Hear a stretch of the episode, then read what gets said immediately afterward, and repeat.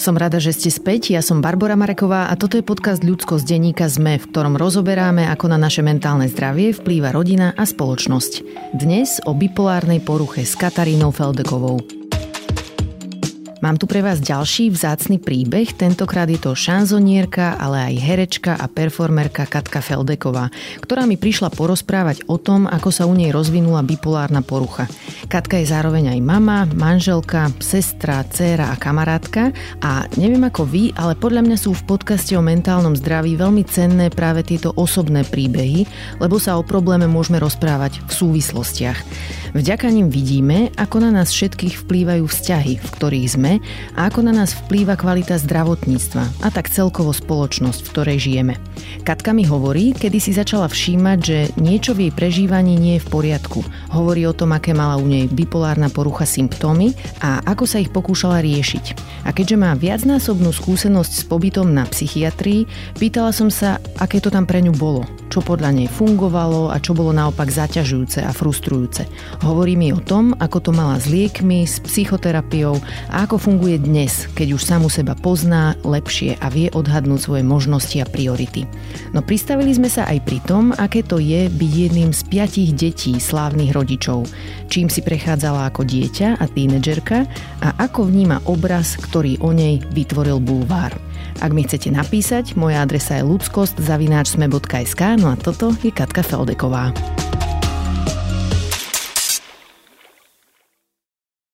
Katka, vítaj v podcaste Ľudskosť. Ahoj. Na úvod povedzme troška o tom, ako si dnes žiješ. Ty bývaš v Bratislave, máš dceru koľkoročnú? V lete bude mať 19. Aha.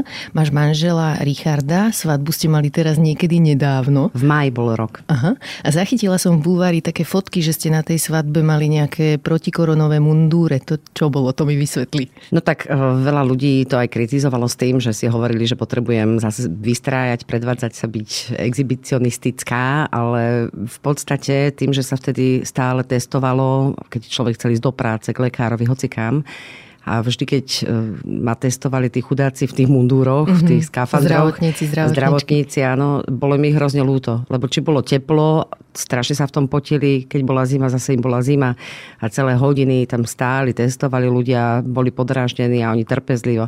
Takže bolo to z takej empatie voči týmto ľuďom a povedala som si, že svadobné šaty nie sú lacná záležitosť. Áno. A požičať si ich z požičovne, zaplatiť za ne Mailand, mm-hmm. tie peniaze, ktoré človek ťažko zároba minie na to, aby si požičal šaty o polnoci si ich vyzliekol, na, sa mi to zdalo byť zbytočné, tak som si cez internet objednala teda dva mundure. Aha skafandre. Tak kde sa dá objednať?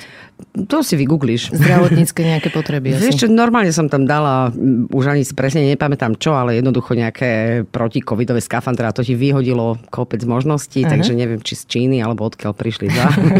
Stálo ma to dokopy 20 eur aj s kuriérom, takže... Ty spievaš šansóny a tvoj muž ťa pritom sprevádza, ak som správne pochopila, tak na klavíri. Ale viem, že aj na rôzne iné nástroje hrá.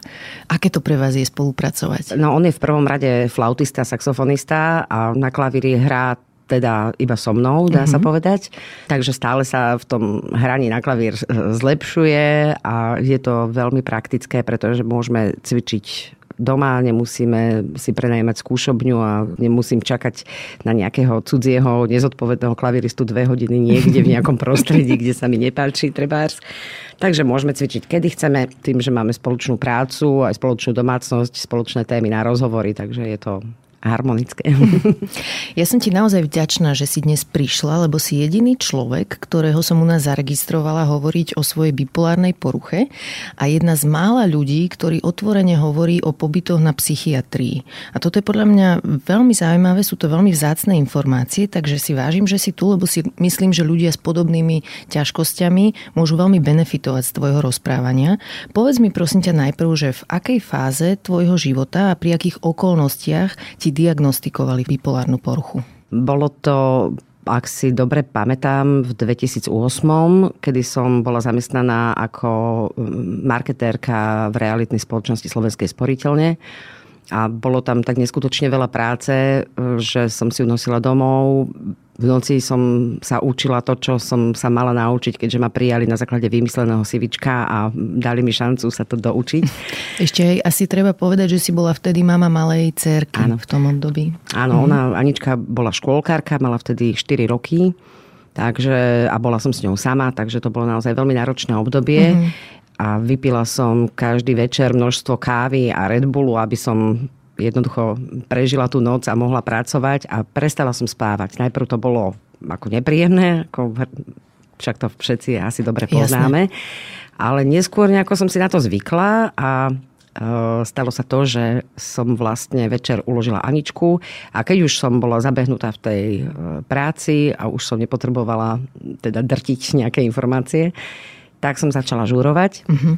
Zavolala som si večer, keď dieťa zaspalo susedku, ktorá tam celú noc vlastne spala u mňa doma a strážila Aničku a ja som sa nad ránom vrátila z karaoke baru, kde som celú noc prespievala. Aničku som zobudila, nachystala jej raňajky, všetko odviezla ju do škôlky a išla som do práce a takto som fungovala bez toho, aby som spala ani minútu, teda som nespala týždeň. Potom už to začalo byť také, že už aj fyzicky som sa necítila dobre, aj psychicky a tak. Vedela som, že niečo nie je v poriadku, ale vlastne to, kedy som išla na psychiatriu, ten zlom bol taký, že dcera spala u svojej teda babičky, u partnerovej vtedy, vtedy, vtedy u, u tvojej svokry. U, no, nebola mhm. to svokra, lebo vydeta som nebola za toho pána, s ktorým ju mám. Mm-hmm ale e, jednoducho nebola Anička doma a ja som si láhla do postele, boli asi 3 hodiny ráno, zapla som si televízor, mám takú maličkú izbu, ktorá je aj obývačka, aj spálne zároveň, takže som sa pozrela na ten televízor a zrazu sa mi začala približovať stena, ktorá bola mm-hmm. za tým mhm. televízorom, že čo sa mi stalo, tak som si lahla na chrbát, pozrela som sa na strop a ten strop sa mi začal tiež približovať, mm-hmm. tak som na chvíľu zavrela oči, že asi je to teda od únavy, od vyčerpania, ale už som nevedela zaspať. Jednoducho som mala veľký problém zaspať. Otvorila som oči, zase sa to dialo a keď sa to zopakovalo niekoľkokrát, tak e, som vyšla pred dom v pyžame, sadla som si na schodík a zavolala som si sanitku. Mm-hmm. som im povedala, čo sa deje. Oni ma odviezli teda na Antolsku vtedy. A tam po diagnostikovaní, po rôznych testoch, teda povedali, že to je asi teda bipolárna porucha. Uh-huh. A bola som tam vtedy iba 3 dní. Po troch dňoch moji rodičia za mňa podpísali revers a začala som navštevovať o, pani doktorku Stanislavovú, psychiatričku, u ktorej som dodnes. No lenže tie epizódy sa začali opakovať a vlastne po tej takej mánii, kedy človek je v eufórii a aj šťastný, ale je to spojené aj s takou agresivitou už niekedy, keď človek nie je vyspatý dobre a tie problémy sa mu hromadia a cíti, že teda nie je zdravý, nie je v mhm. poriadku, tak tá mania je nielen euforická, príjemná, ale je aj teda človeka podparí v takej agresivite. Uh-huh. A ďalej je spojená s inými veľmi nepríjemnými vecami, ako je napríklad alkohol. Teda musím sa priznať, že v tom období som naozaj vypila nesmierne množstva alkoholu a, ten, a nebolo mi nikdy zle, nebolela ma hlava, čiže to je zase spojené s tou mániou. Uh-huh. Až potom jedného dňa som zistila, že sa mi nechce vstať, že sa neviem postarať o dceru, že nevysypem smeti, že neviem naložiť práčku a nechcem s niekým komunikovať. Prestala som chodiť do práce, zastrela som si doma záväzy, vypla telefón, dala som si ešte namontovať taký vypínač na zvonček pri dverách, aby sa mi nikto ani nedozvonil. A takto som potom padla do druhého extrému, kde som vlastne rozmýšľala len nad tým, ako by som odišla z tohto sveta a aká som zbytočná a ako vlastne moja prítomnosť a existencia iba prekáža iným ľuďom. A bola som o tom tak presvedčená, že keď umriem, že však tí príbuzní a priatelia budú chvíľočku smutní, ale vlastne o, nakoniec o, to bude tak, že sa im uľaví, keď to nebudem, hmm. lebo som mala pocit, že každého iba zaťažujem. Takže som sa pokusila to tu ukončiť Pojedla som neskutočné množstvo liekov, asi 60 flexaurinov, 3 celé škatulky tritace, to sú lieky na zníženie tlaku a vypila som flašu vína. A už som sa dostávala do takej príjem, no to bolo neskutočne príjemné, musím povedať, naozaj. Ale v tej chvíli, keď som cítila, že asi už teda odchádzam, tak mi napadlo, že ale však ja nemôžem len takto bez rozlúčky. A mala som vtedy veľmi dobrú náladu, strašne dobre som sa cítila už po tých liekoch. A zapla som si ešte v poslednej chvíli, teda kým som vládala e, počítač a napísala som na sociálnu sieť, že teda sa lúčim a opísala som, prečo vlastne som to spravila a že ak e, ma majú radi, tak ma pochopia a doprajú mi to, že odídem a uznajú, že teda tá moja existencia je vlastne nie dobrá aj pre okolie a vôbec svet. No a že by som chcela, aby mi na pohrebe e, zahrala Slovenská filharmónia pieseň od skupiny Opus Life is Life. a že by som teda chcela, aby e, mi horela v ústach cigareta a mala som otvorené oči v tej trvolanke. Takéto blbé nápady som mala, no a na to teda boli síce nejaké dve hodiny ráno, ale ešte niektorí ľudia, ktorí nespali, si to prečítali a zalarmovali niekto z Prahy volal, niekto z, v Amerike bola, neviem, či Verona Šikulova, tuže mal, mm-hmm. no, niekoľko ľudí naraz volalo sanitku, a teda, alebo teda 112 kde poslali na výjazd aj hasičov, aj policajtov, aj záchranku. No a tí mi vylomili dvere, pretože ja už som ešte, ešte som nebola úplne v bezvedomí, ale mám iba také fotky v hlave, mm-hmm. si pamätám tak útržkovite, čo sa dialo. Mm-hmm. No a pamätám si, že policajt, ktorý vošiel dnu, hovorí, že no vy tu máte pekný bordel. No a ja som mu povedal, že no vy ste pekný. Mm, nechcem povedať čo.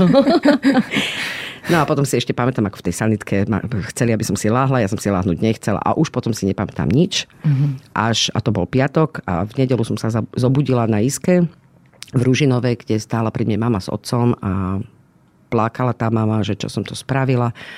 A ja keď som zistila, že som sa zobudila a v obidvoch rukách som mala infúzky a tiekol mi dožil adrenalín a mala som tlak nejaký 40 na 20, ale už som sa cítila dobre.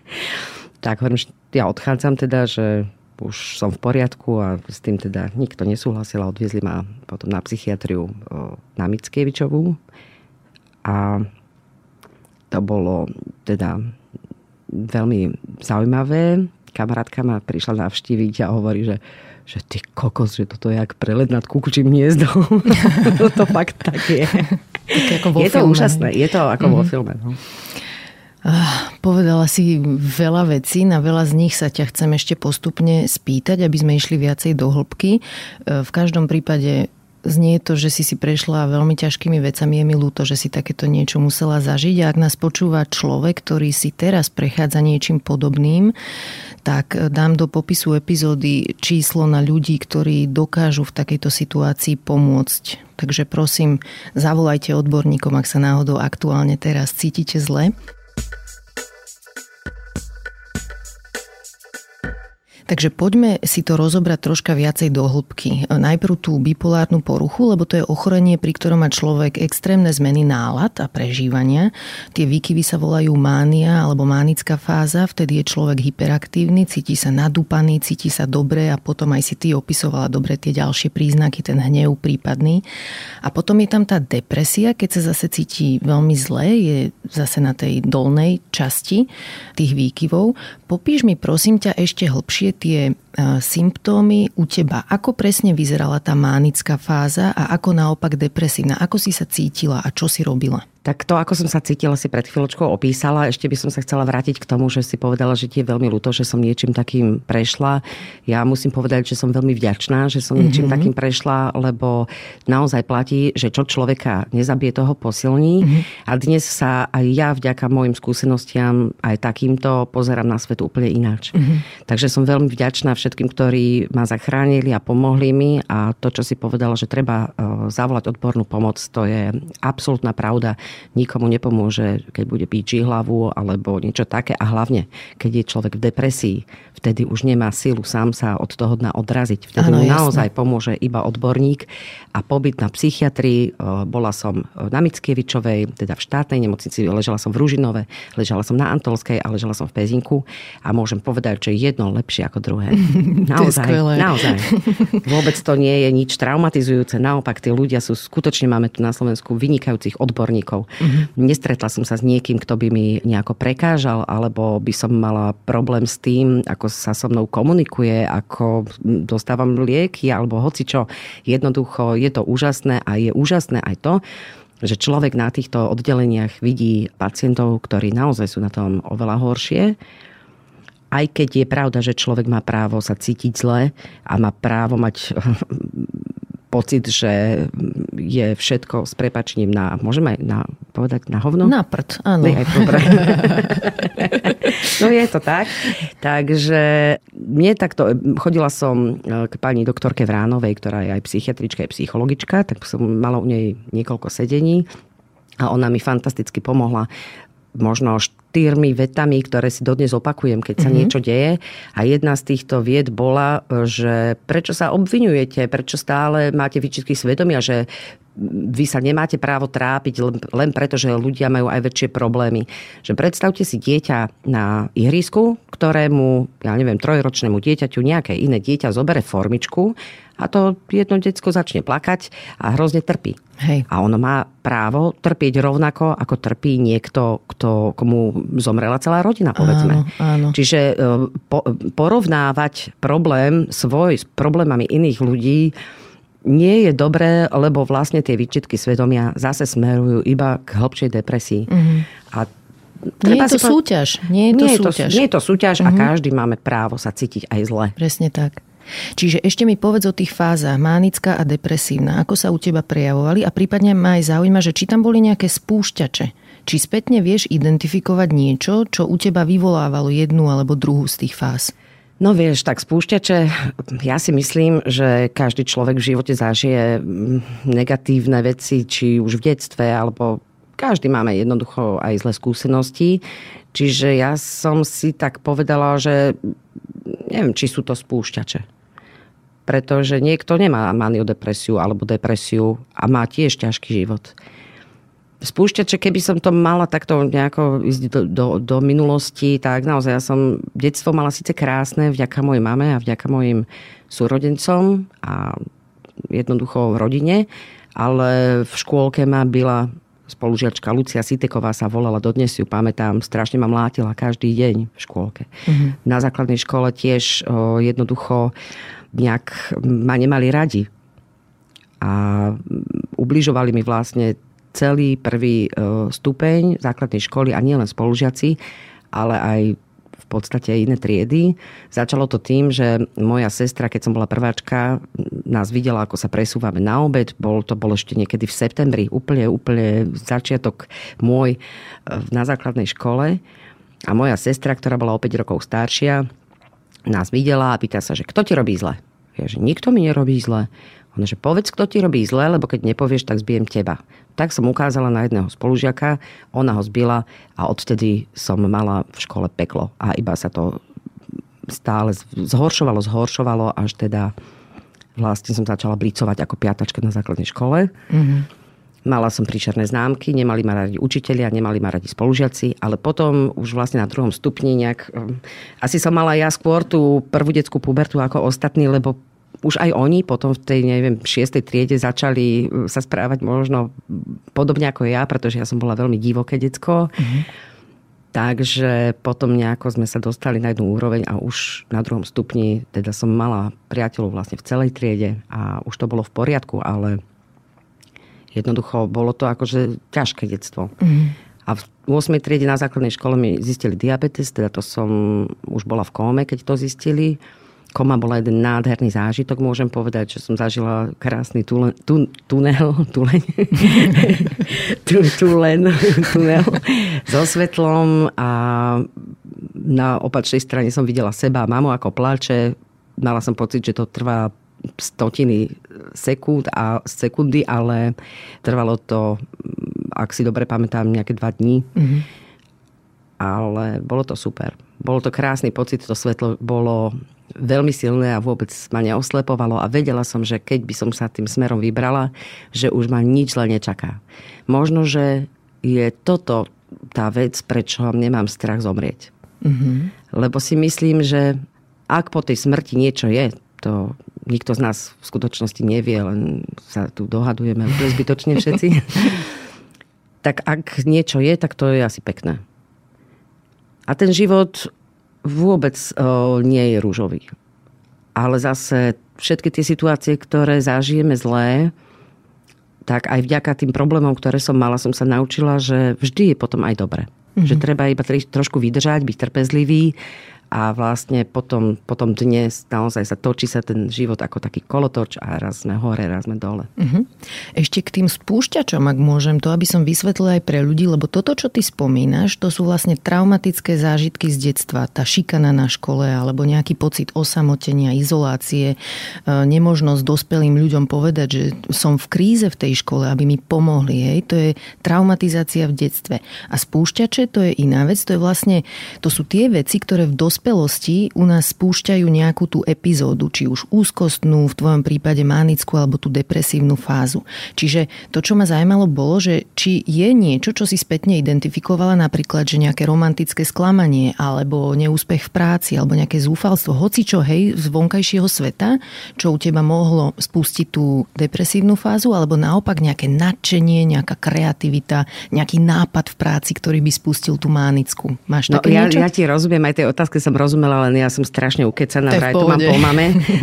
Takže som začala tak od, od, od piky ale po 4,5 hodinách by som sa určite prepracovala aj k tým spúšťačom. Nebo ja ťa postrážim. Dobre. Takže spúšťač bol to, ako som vlastne spomínala, že som sa zamestnala v práci, o ktorej som nevedela vôbec nič. Mm-hmm. Len som mi skončila materská a potrebovala som jednoducho sa rýchlo zamestnať a zarábať peniaze. Takže som si vymyslela komplet celé CVčko a kamarátka mi s tým pomohla. Napísala, že pracujem vo Worde, tak som si myslela, že to je niečo svetové. Potom, že pracujem v Exceli, to som si bola istá, že to je excelentné. Že ovládam 5 svetových jazykov, neviem ani jeden, možno trošku pantomimu. Ale jednoducho bolo toto pracovné nasadenie. Mm-hmm, ja som o tom presvedčená, rozumiem. že eh, to, že musím, musím a naučiť sa to a nezlyhať v tej práci a udržať sa tam, lebo oni mi dali ultimátum. Zistili, že teda neviem zapnúť ani počítač, ale páčilo sa im to, ako mm, som na nich zahrala, aká som úžasná na tom to pohovore si pracovnom. zahrať, to si bola. Ja, ty si zlatá. Aj ty si úžasná, si, si krásna. Ďakujem. Dúfam, že tam budeme mať nejakú fotku. Áno, spravíme. Choďte sa pozrieť na Instagram potom. No takže to bol podľa mňa spúšťač tej mánie. No a potom tá depresia v zákonite musí prísť, pretože mm-hmm. keď človek je vyčerpaný, unavený a robí všetko preto, aby nespal a aby teda sa ničil, plus teda ten diabetes, ktorý vlastne už mám 30 rokov, tak je tiež na psychiku nie je dobrý, či už je to preto, že človek stále musí na to myslieť a píchať si ten inzulín a dietu, ktorú samozrejme nedržím, lebo som bohem. ale snažím sa, no, tak treba sa snažiť aspoň tak v nejakých medziach. No ale jednoducho nerobí dobre ani na psychiku tá cukrovka. Aj podľa mňa z nejakého takého chemického hľadiska, čo sa v tele odohráva, ja teda mhm. tomu až tak nerozumiem presne, čo, ako vplýva na psychiku to, že človek má veľa alebo málo cukru v krvi ale určite vplyv to nejaký má. Takže aj to nie je hamba mať depresiu a dať si to do súvisu s nejakou diagnozou, ktorú už mám. Mm-hmm. Odborníci vravia, že ten prechod z manickej do depresívnej fázy je pre človeka veľmi zaťažujúci, lebo je to obrovská zmena prežívania, taký pád z veľkej výšky. A aj preto ľudia s bipolárnou poruchou často niečo užívajú. Ty si spomínala alkohol, ale môžu to byť aj iné drogy, môže to byť sex, jedlo, proste niečo potrebujú títo ľudia, čo im pomáha tie pocity zvládnuť. V angličtine sa tomu hovorí, že self-soothing, nejaké seba uspokojenie. Čiže človek je dysregulovaný, snaží sa nejak zregulovať a nájde si k tomu niečo, čo funguje. Ako si to mala ty? Ty si vedela, že ten alkohol ti nejako pomáha sa zregulovať? Že bolo toto u teba niečo vedomé? Alebo to bola súčasť nejakého bohemského životného štýlu a tú súvislosť si si vôbec neuvedomovala? No, ja nehovorím, že aj dnes si nedám pohár vína. Uh-huh ale vtedy to boli extrémne množstva. A to, o čom teraz ty hovoríš, samozrejme už keď som sa z toho dna vykopala a začalo ma zaujímať, čo mi vlastne je, po tej diagnostike tej bipolárnej poruchy, tak tieto veci som sa dočítala a uvedomila som si spätne, že áno, ja som vlastne e, zneužívala ten alkohol na to, aby som riešila ten diskomfort duševný Čiže človek, keď má bipolárnu poruchu, ako si presne povedala, je to veľký pád a ešte aj sa hovorí o tom, že vlastne ľudia s bipolárnou poruchou oveľa e, častejšie úspešne páchajú samovraždu práve mm. preto, pretože padnú z oveľa väčšej výšky. Keď si predstavíme, že niekde máme ten stred, ten normál, ktorý by mal byť a tej normy niekto padne na dno, tak padne povedzme z druhého poschodia. Mm-hmm. Ale ten bipolárny človek, keď padne e, z tej mánie, tak padne zo štvrtého, možno aj z desiatého. Hej. Čiže preto je to oveľa tvrdší pád a človek teda naozaj urobí hoci čo, aby, aby ten stav nejako zlikvidoval, povedzme. A ten alkohol zneužíva aj keď má mániu, lebo vtedy má veľkú chuť na sex, na alkohol, míňa veľa peňazí a nespí a má blbé nápady permanentne, vyvoláva ľuďom, skáče do rečí, nepustí k slovu nikoho. No, takíto ľudia sú veľmi neznesiteľní ale oni majú pocit, že sú bohovia. Je to naozaj bohovský mm-hmm. pocit, ale keď už začne byť spojený aj s tou agresivitou, tak je to nepríjemné. Mm-hmm. Ja som mala problémy, ja som byla niekoho v krčme a tak som sa púšťala do skinheadov, keď som počula, že majú nejaké rasistické reči. Mm-hmm. Šesť skinheadov som napadla a vznikla bitka taká v krčme, že som skončila na záchode, kde ma strážil obrovský kuchár, aby ma nezabili. A keď som z, toho, z tej toalety vyšla, tak celá krčma bola rozbitá a nikde nikoho. No tak, tak, tak toto vlastne robia ľudia, ktorí majú mániu, lebo mm-hmm. si mhm. vôbec nemajú púd seba záchovy, neuvedomujú si, že svojim konaním vyvolajú nejakú situáciu, ktorá môže dopadnúť katastrofálne. Takže nie je to charakterová vada, ale je to psychický stav, za ktorý nikto nemôže.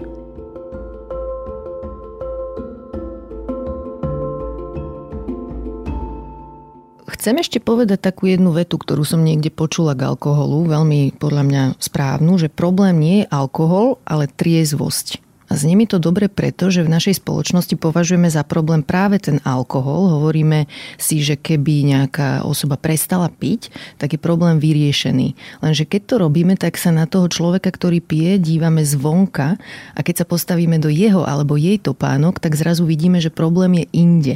A že keby bol pre ňo tolerovateľný ten triezvy stav, tak by možno nepil. Alebo určite nie do tej miery, že ho to tak významne poškodzuje. A myslím si, že sa potrebujeme na ľudí začať dívať súcit obozretnejšie, byť trocha zvedavejší v tom, že prečo pijú a čo za tým vlastne je, predtým ako ich začneme posudzovať.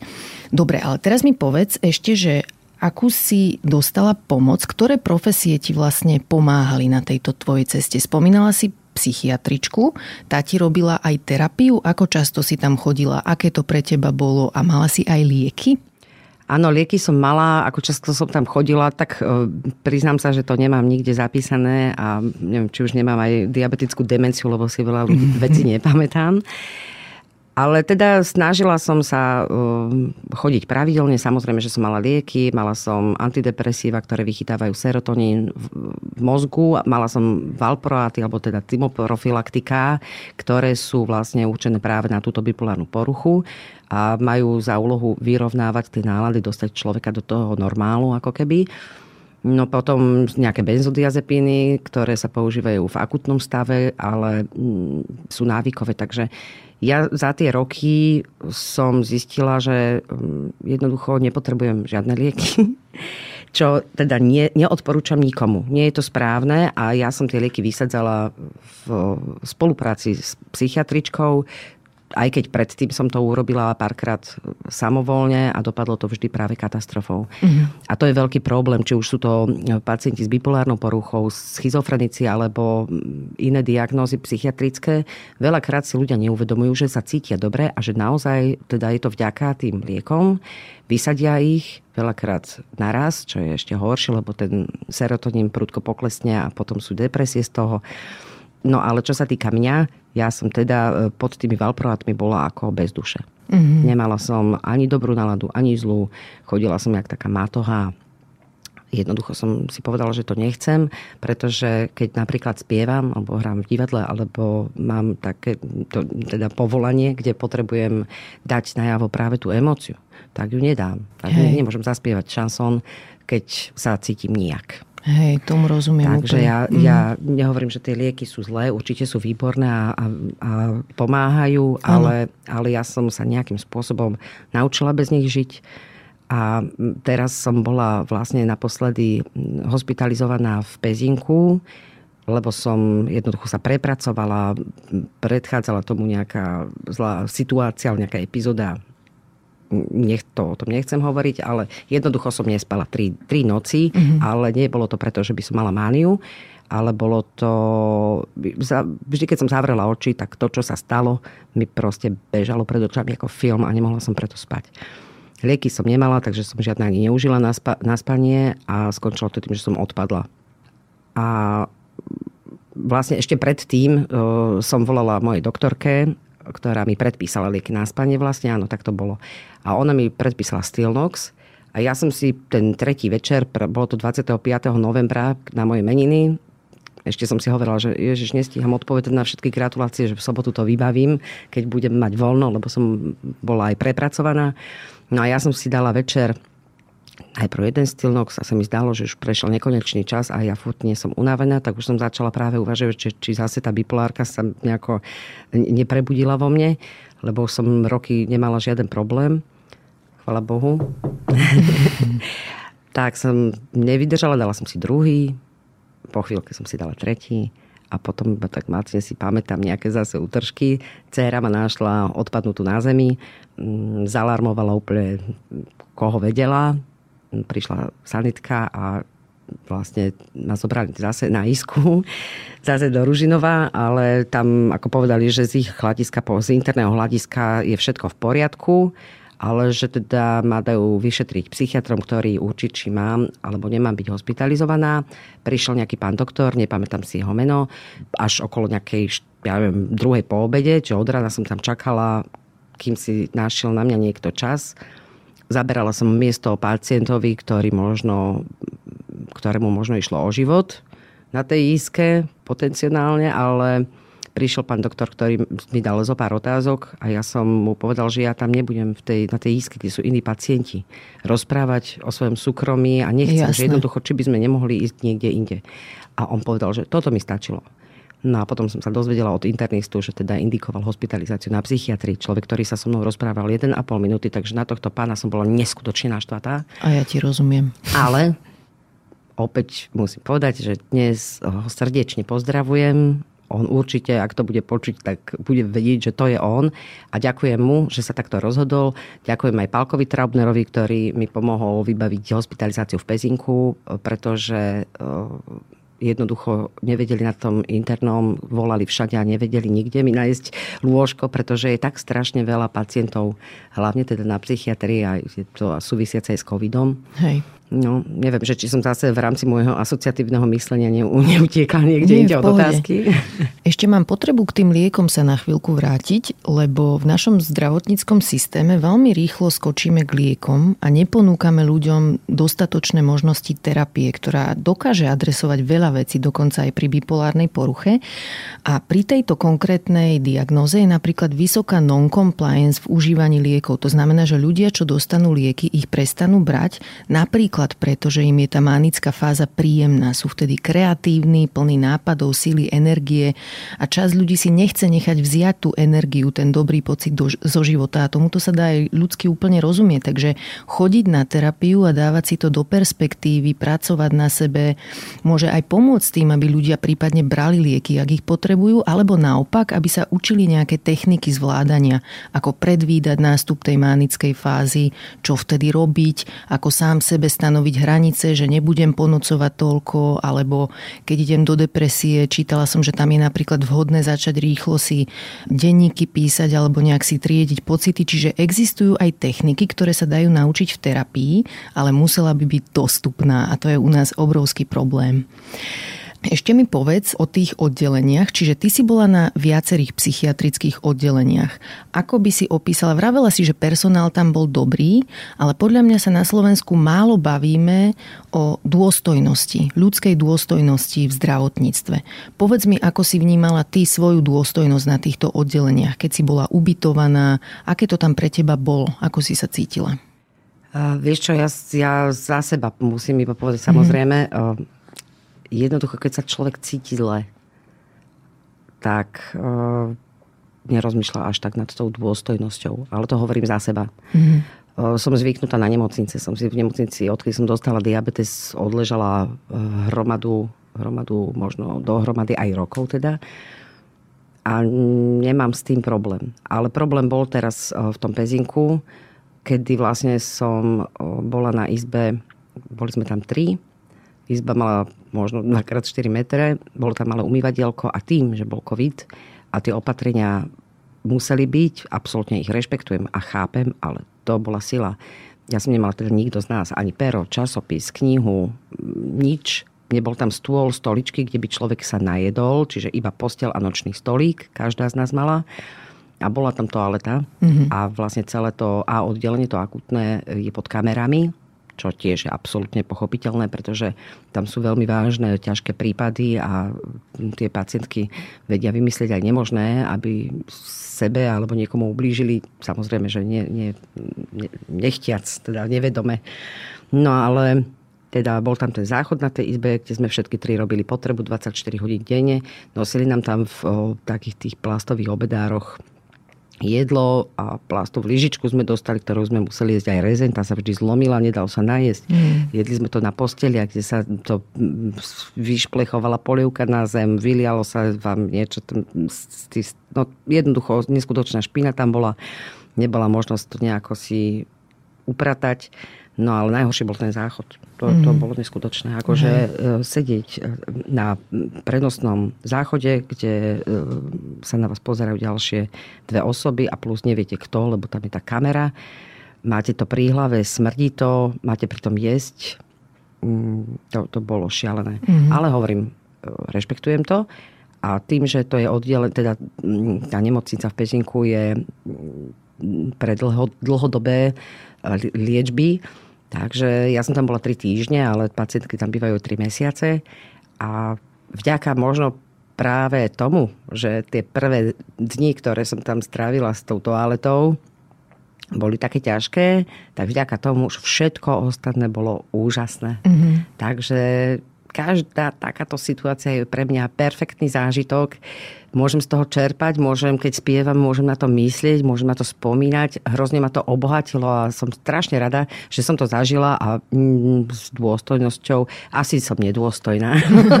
s tým nemám problém. Vieš čo, ja mám, ja mám špeciálny dôvod, prečo sa ťa na to pýtam, lebo sa mi zdá, že pri psychiatrických pacientoch a pacientkách sa skoro vôbec nepýtame na ich user experience, na ich klientský zážitok. Hej? Lebo máme troška ako keby pocit, že tam to je jedno, ako na tom oddelení to funguje. Celá spoločnosť sa radšej kúkame iným smerom, lebo tam je to divné. Toho sa tak troška bojíme sa tam pozerať. Možno už trocha lepšie sa vieme rozprávať o tom, ako to vyzerá v pôrodniciach a čo treba zmeniť, ale ešte stále sa nerozprávame o tom, ako sa cítili ľudia, keď boli hospitalizovaní na psychiatrii. A podľa mňa na tom záleží.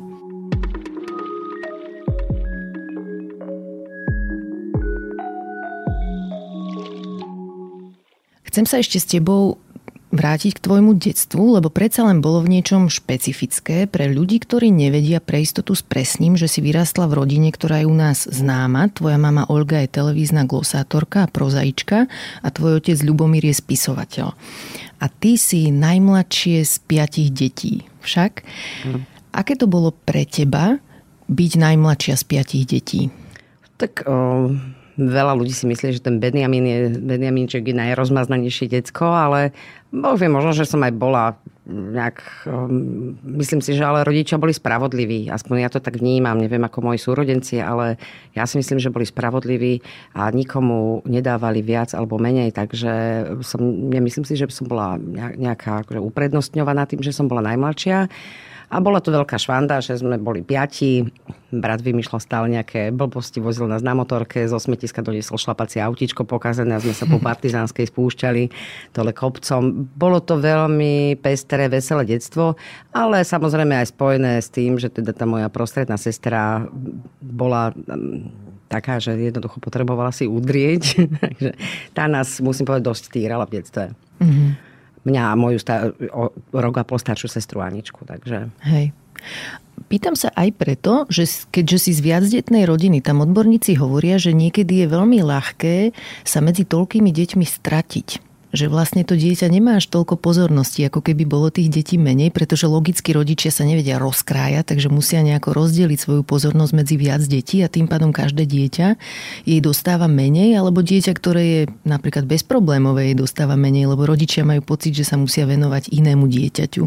Takže či si napríklad necítila toto, že sa ti málo venujú, že nemáš dospelých, na ktorých sa môžeš obrátiť a môžeš im povedať, že potrebuješ pomoc napríklad? V tom detstve to bolo tak, že ja som bola veľká mamičkárka a bavilo ma byť v kuchyni a baví ma variť dodnes. Asi, asi som to jednoducho nejako dostala do vienka. Mm-hmm. Čiže ja som pri tej mame bola dosť často. Mm-hmm. Vôbec nemám pocit, že by ma nejako sa mnou nezaoberala.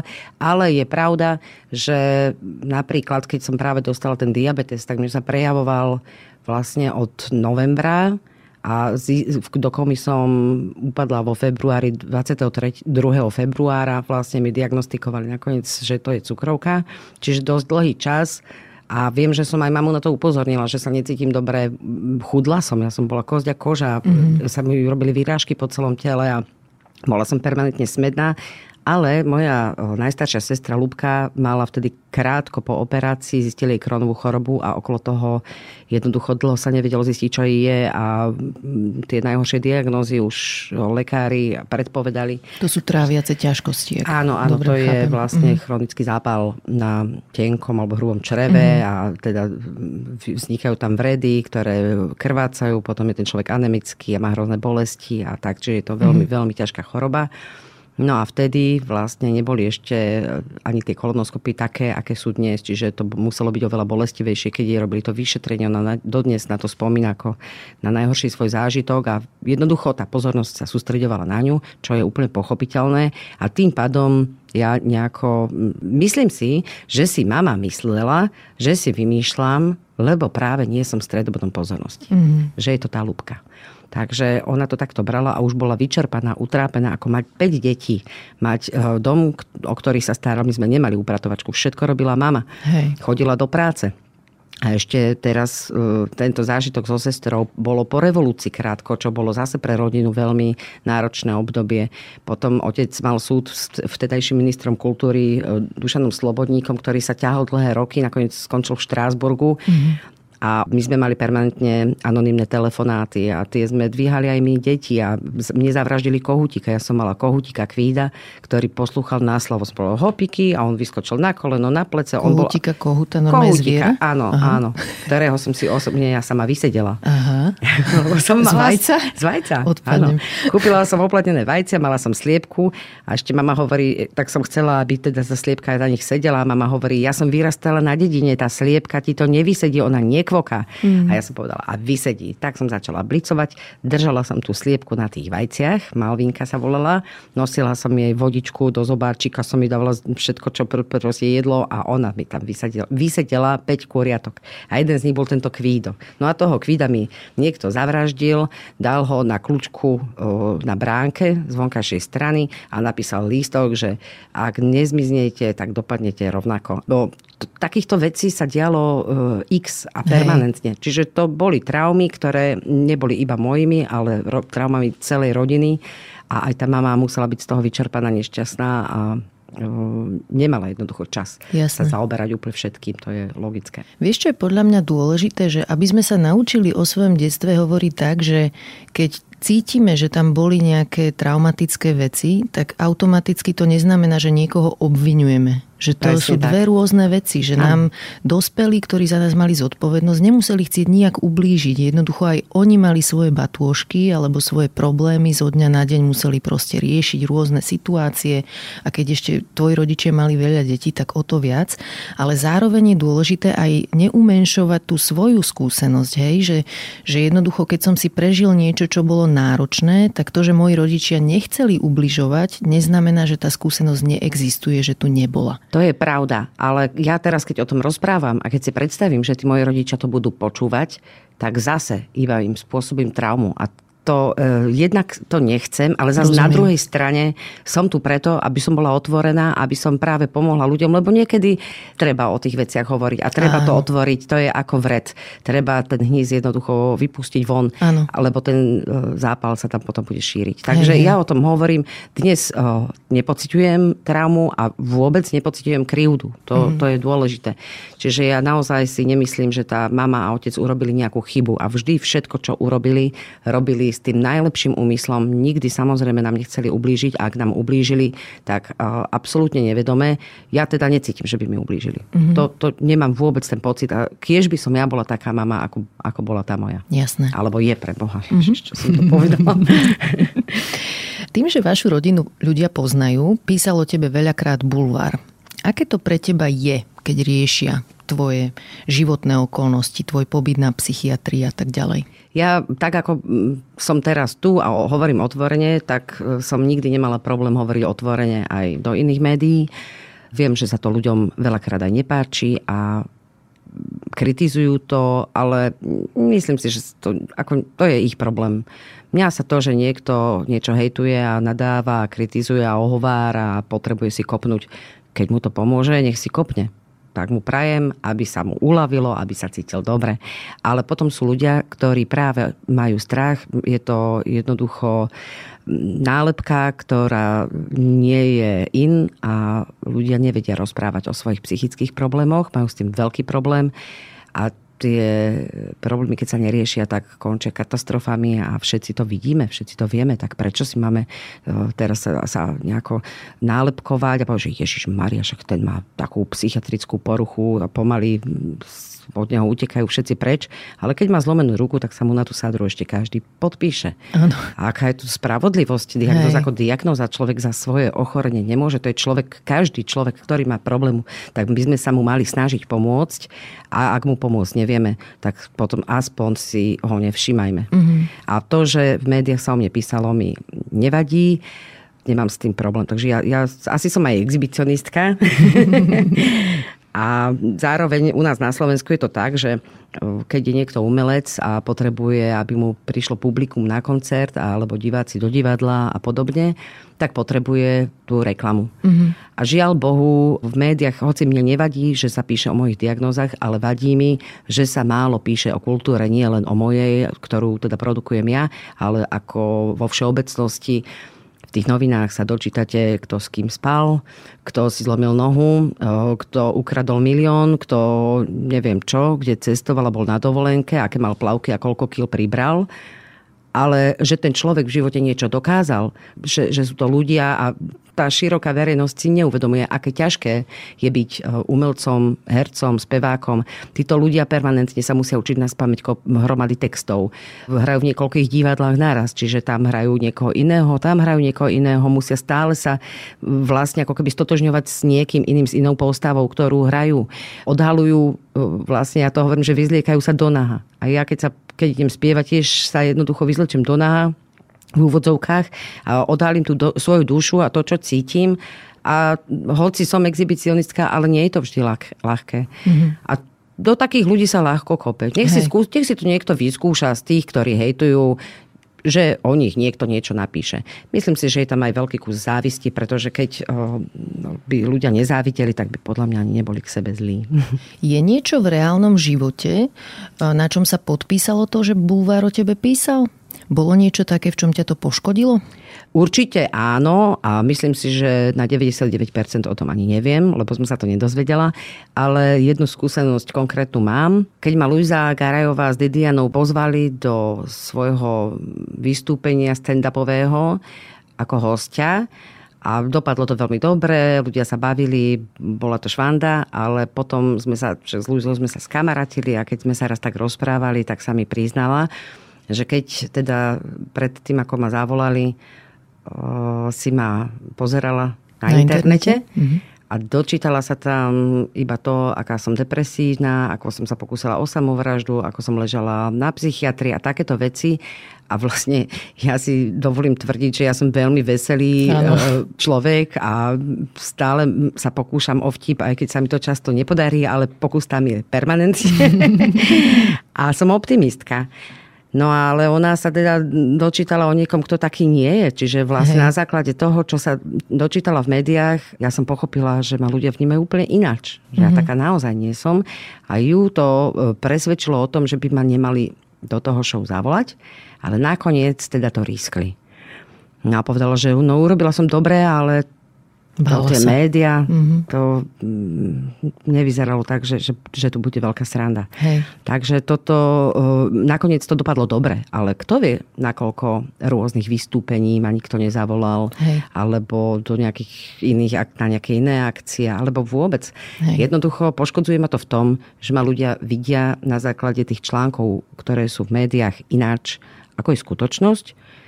No a keby to nepoškodzovalo moju prácu, tak by mi to bolo jedno. Nech si myslí, kto chce, čo chce. Mne to je naozaj jedno, ale, ale poškodzuje ma to pracovne a to je problém. Hej, je veľmi dôležité, že o tom hovoríš, lebo podľa mňa by si novinári v bulvári mali troška viac uvedomovať, že ich tvorba sa ľudí dotýka a nezasahuje len toho konkrétneho človeka, o ktorom píšu, ale všetkých ľudí, ktorí to čítajú, lebo aj medzi nimi sú takí, čo majú podobné ťažkosti ako ten človek, o ktorom píšu a podporuje to u nich pocity hamby a zlíhania, keď vidia hostilitu bulváru v takejto téme. Ale ovplyvňuje to aj nás ostatných, ktorí o tom konkrétnom zdravotnom probléme veľa nevieme, lebo to znižuje našu empatiu a mieru nášho porozumenia a súcitu. A bulvár je podľa mňa tak celkovo toxický v téme mentálneho zdravia a mali by sme to začať pomenúvať, že je špeciálne krutý k ženám. Vezmime si ako český bulvár šikanoval herečku Ivetu Bartošovú, alebo Jižinu Bohdalovú, Vieru Bilu, alebo u nás herečku Petru Vajdovú. Je to podľa mňa dosť hrozné a so všetkými týmito ženami veľmi súcitím a ešte si všímam jednu takú zaujímavú nespravodlivosť smerom k známym ľuďom, že my ich ako spoločnosť označíme za privilegovaných a potom ich prípadné problémy s bulímiou, s alkoholom, s depresiou, s pokusom o samovraždu komentujeme tak, že no čo, nevie čo od dobroty? Veď čo tej chýba? Veď má slávneho muža, alebo dieťa, alebo má dobrú robotu, ale takto to nefunguje. Proste mentálne ochorenie nevzniká tak, že si nevážim, čo mám. Je to ochorenie, je to trápenie a to pre každého človeka bez ohľadu na to, či je úspešný a slávny alebo nie je. Ako sa cítiš dnes? Ako na tom si? Je to ťažké obdobie, pretože niekedy sa ráno zobudím s nie je to depresia, lebo depresia je klinická záležitosť. Je to um, reaktívna záležitosť na základe mm-hmm. toho, že mám veľa práce. Nestíham ju robiť tak, ako by som chcela. Nestíham sa starať o domácnosť. Mám naozaj toho strašne veľa a už to trvá skoro dva roky. Ale na druhej strane som za to vďačná, pretože som sa zamestnala kvôli covidu. Predtým som bola roky na voľnej nohe a mám zamestnanie, mám príjem ale potrebujem tú zlatú strednú cestu, už si potrebujem oddychnúť a túžim ísť niekde do lesa, na, do nejakej chatrče bez telefónu a jednoducho si potrebujem oddychnúť. Takže cítim sa momentálne teraz vyčerpane, mm-hmm. ale zase ja naozaj roky fungujem na miesto liekov na tom, že si pripomínam situácie, ktoré som zažila a viem, že keď je zle, bude dobre, ale aj naopak. A je to prirodzené a netreba sa z toho zblázniť. Mm-hmm. Pre mňa je toto veľmi vzácne na tomto tvojom príbehu, že nie je úplne vyriešený a že si ochotná o tom napriek tomu hovoriť, lebo časť ľudí má taký príbeh, že cítil som sa zle, šiel som na terapiu, zistil som toto, hento, urobil som tamto a dobre to dopadlo. Čo je fajn, ale je to len jedna verzia toho, ako môžu veci dopadnúť. A ty sa boríš s rôznymi zdravotnými problémami, máš to teraz aj v niečom náročné, si unavená, ale snažíš sa to tu nejak dávať. A toto považujem za veľmi dôležité vnímať, že nie každý problém, ktorý v živote máme, dokážeme vyriešiť. Takže je super mať taký mindset, že chceme veci riešiť, ale okrem toho potrebujeme rozvíjať aj nejakú svoju toleranciu k tomu, že život je v niečom aj na prd ako sme sa mhm. bavili skôr. A že je aj skvelý a je aj na prd. A že niekedy sú veci ťažké a že keď sa máme blbo, tak v tom určite nie sme sami a môžeme si byť istí, že je na svete a aj v našom okolí veľa ľudí, ktorí sú na tom nejak podobne. Takže mať sa blbo je tiež ľudské a vedieť si troška posmútiť je ľudské a zanadávať aj vulgárne, ak treba. Môžem? Neviem, tak či nie. to nevypípame. Večer si môžeme všetci doma. Čiže je dobré so sebou súcitiť a súcitiť aj s ľuďmi okolo nás. Na záver ti položím otázku, ktorú kladiem každému človeku v tomto podcaste. Máš pre nás nejaký tip na dobrú knihu? najkračší slovník slovenského jazyka. Neviem, že, či ho o, ľudia poznajú, ale to teraz bude prúšvih, lebo otcovi vychádzajú permanentne nádherné knihy, mm-hmm. ktoré sú naozaj terapiou a liekom na dušu a s výtvarničkou úžasnou Katkou Vávrovou. Ich má teraz, buď mať premiéru v divadle Neboj sa, v Lomidrevom sa mu hrá, aj z toho sú urobené knihy, takže tých kníh je veľká hromada, ale ten najkračší slovník slovenského jazyka, keď človek nevie nájsť tie správne slova, keď, keď je mu zle, tak ho môže použiť. Ďakujem, dám ho aj do popisu epizódy, tam si ho môžete nájsť.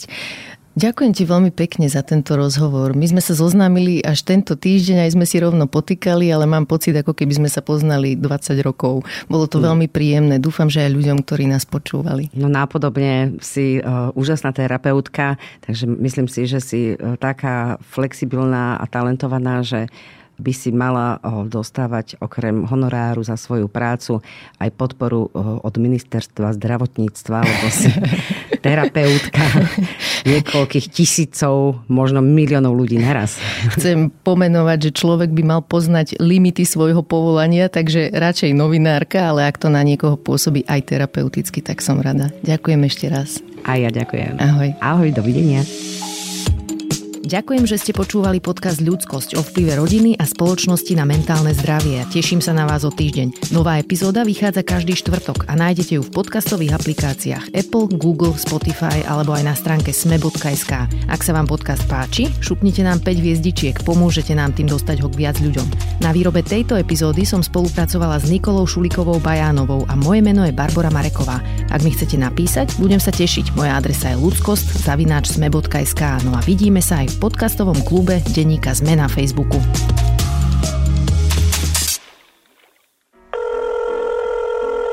Dobrý deň. Dobrý deň, tu je Adam Blaško, ja moderujem satirický podcast Piatoček. Máte na chvíľku čas? Akože absolútne vôbec, hej. Oh tak aj takto môže dopadnúť nový piatoček, ale nemusí. No nezistíte to, kým nás nebudete počúvať. Sme satirický podcast, ktorý už pomaly začal politikom robiť vrázky na čele. Sú špinavé slovenské prostitútky. Piatoček si môžete vypočuť prekvapivo každý piatok na vašich obľúbených streamovacích platformách. Mne normálne láta z rukou vypadla. A nezabudnite, boskávame vás všade. Dovidenia.